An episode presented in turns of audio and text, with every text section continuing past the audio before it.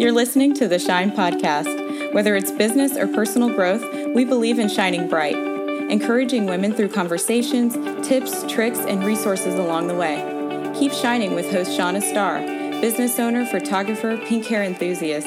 When she's not working, you can find her at the gym, the beach, or with her little dog Murphy.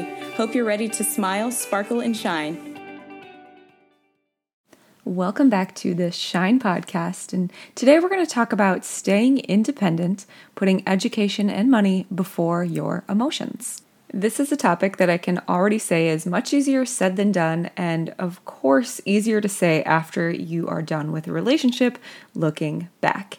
But I was reminded of a song with the lyrics I wish that I knew what I know now when I was younger, and that was very tough to say without me singing and snapping. In fact, I had to record that a couple times. But yes, I'm still actually pretty young, and oddly enough, as I do age, I don't feel any closer to being an adult like the adult adults that I used to have imagined as a kid. And honestly, I think play and being goofy, carefree myself is still just as vitally as important now as it was when we were allowed to as kids.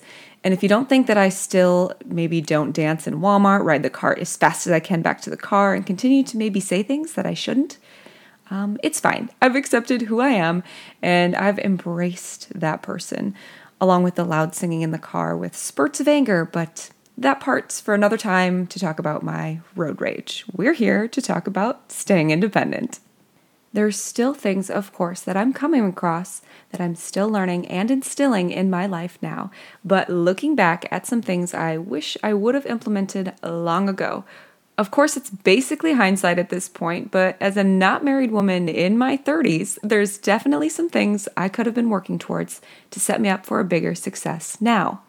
Now, I'm not regretting anything that I did or went through. In fact, I'm probably at a point where I'm my most happy I could possibly be and so excited for my future and what's to come and where I'm at now. And what I'm doing probably wouldn't even be possible without some of the things in my life that are no longer. So I'm extremely grateful for those things. But if I were to go back, there's a few things I would definitely work on. But since we can't go back in time, these are the things that I'm instilling now for a better future. And if you're at a younger age, hopefully you can listen to this too and make sure you're setting yourself up for a more successful future. So, first of all, I'm reminded every time that I start dating somebody the importance of being an independent woman who doesn't have to rely on someone. And let me be clear about a few things. That's not anything against men, relationships, marriage, or even depending on a partner. In fact, when you have someone, there is, of course, a sense of dependence, just not completely. I had a conversation recently about how important it is for both men and women in the relationship to maintain a life outside of the relationship. Isn't that one of the things you adored about them anyway? Their need for adventure, the life they had before you, passions, pastimes, and who they are at the core, who automatically just encouraged you without you even thinking about it. This is exactly what I want to touch on today the importance of being an independent woman. But slow down, one more thing. I really do want to make sure this isn't misinterpreted. This isn't an ultra feminist, I don't need no man speech. In fact, I love having a partner. And when you can thrive, grow, and push to be better people in it, it's absolutely beautiful to see you becoming that better person simply by the encouragement of someone who lovingly is by your side and believing in you.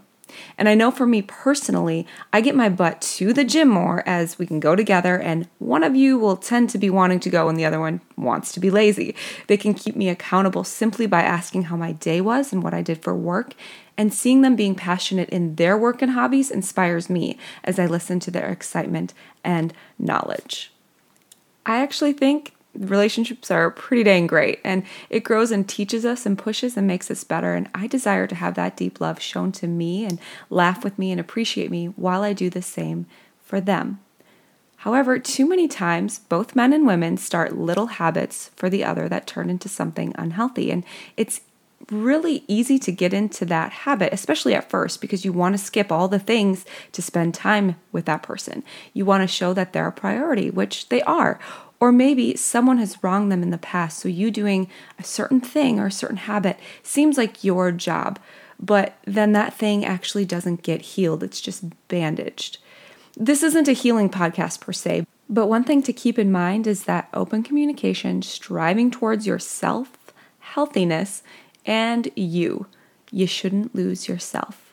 You should just become a better you.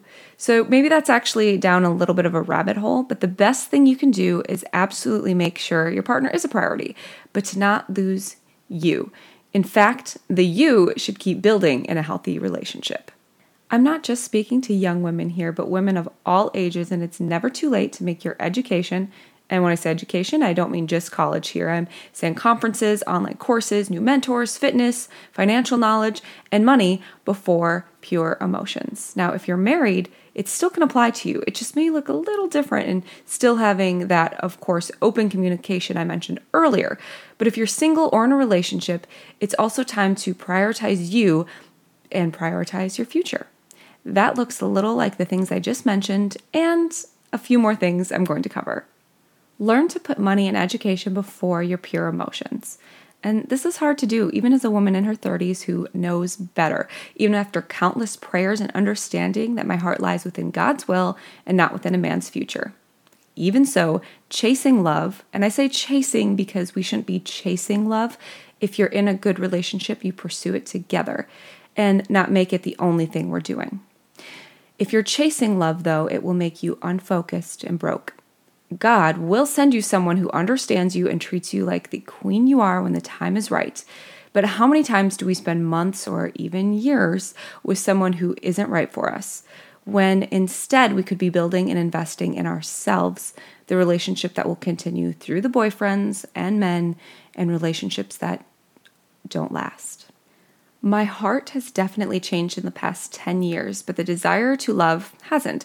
Surprisingly, after a lot of self work on my end, after a divorce and someone who hurt me repeatedly with their actions, there's still that intense part of me that wants to feel seen and to be vulnerable with somebody to share and grow with. And I'm so thankful for the softness that my heart has kept through the pain.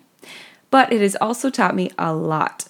And luckily, as I date, I can continue to work on being a healthy individual, and that helps me spot that in others, along with connection and vulnerability, much more quickly.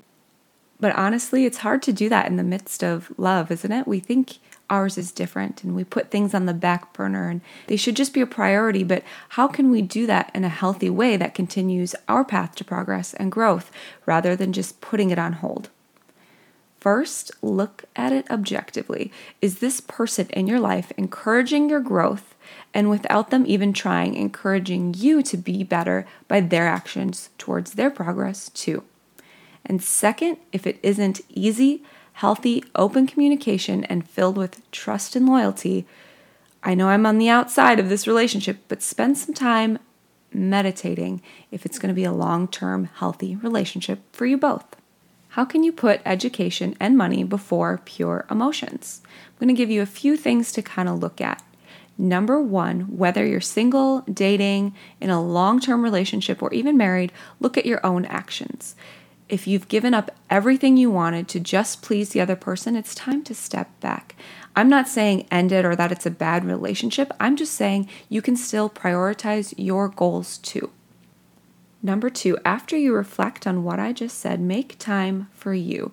It is okay, especially when you're just dating, to say no to some of the things so that you have time for something that will further your goal progress and confidently to spend time doing that. Number three, be clear about boundaries. And this is tough sometimes, whether it's how many times a week to see one another so you can still work on your goals, or maybe joining one another for these goals, like going to the gym together or a time where you can both sit and read and listen to podcasts, etc., and stick to those boundaries. Number four, set a budget. Budgets might be a whole different topic, which I know I've talked about in previous episodes, but budgets while dating are important too. It is perfectly okay to suggest cheaper options, nights in, and free dates, especially when you have financial goals you want to make.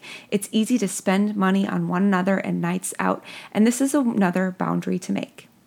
Number five, money. Okay, so I just mentioned budgets, but it's also more important than that. Start to dig into investing, saving, and where you can make the most of the money you're already making. While you're young is the best time to start saving. So, Interest then can grow as you get older. Smarter decisions now with your money when you're younger makes a huge difference for the future. Number six is education. Plan on a course, whether it's free or not, conferences, mentors, starting a business, whatever that looks like, go out and do it. Investing in knowledge is one of the absolute best things you can do. And this isn't just for you, it'll benefit your future partner someday too. Putting your money and education before emotions can be tough, and we tend to all lose track of some goals, at least for a little while, when we get that twitterpated feeling with somebody and we just want to be around them all the time. The best thing that we can do to ensure that consistency is to, yep, read some books and journal. And I am going to suggest again the book Why Men Love Bitches because it's one that I found that will encourage you to be you and it actually will advance your relationship in a more healthy way. If and when someone comes into your life that absolutely is wonderful and brings you joy, comfort, ease, affection, and you both can pour into one another emotionally in a healthy way, one of the best things you could have done is to work on yourself to prepare for such another soul. When you do, having healthy boundaries, goals set, education, finances will make those parts of the relationship much healthier and hopefully finding that counterpart in someone too that has done the same in thinking of a future significant other. A quote I read recently from the book Love, Sex, and Dating is Am I the person the person I'm looking for is looking for? So while sometimes we focus on finding the right person, becoming the right person might help you identify the person you desire, and in turn, you'll be the person they're looking for.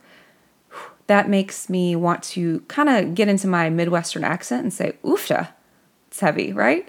Becoming the right person by putting your growth before emotions. I'm going to leave you with one more little quote because even though I can tell you all these wonderful things, the fact is we're human. We have trauma, hurt, things we're going to be working on and healing from, and even things we don't know we need healing from and growth from. But I came across this. She could never go back and make some of the details pretty. All she could do was move forward and make the whole beautiful. So, wherever you are, I hope you find the encouragement to staying independent and still becoming you even in a relationship, and putting those things before emotion to become the person you're looking for is looking for. Thank you so much for listening to the Shine Podcast. If you loved today's episode, share it with a friend. For show notes or any notes from past episodes, head to DaVista Photography, that's D A V I S T A photography.com forward slash blog for downloads, codes, and more. And as always, be the light the world needs. Smile, sparkle, and shine.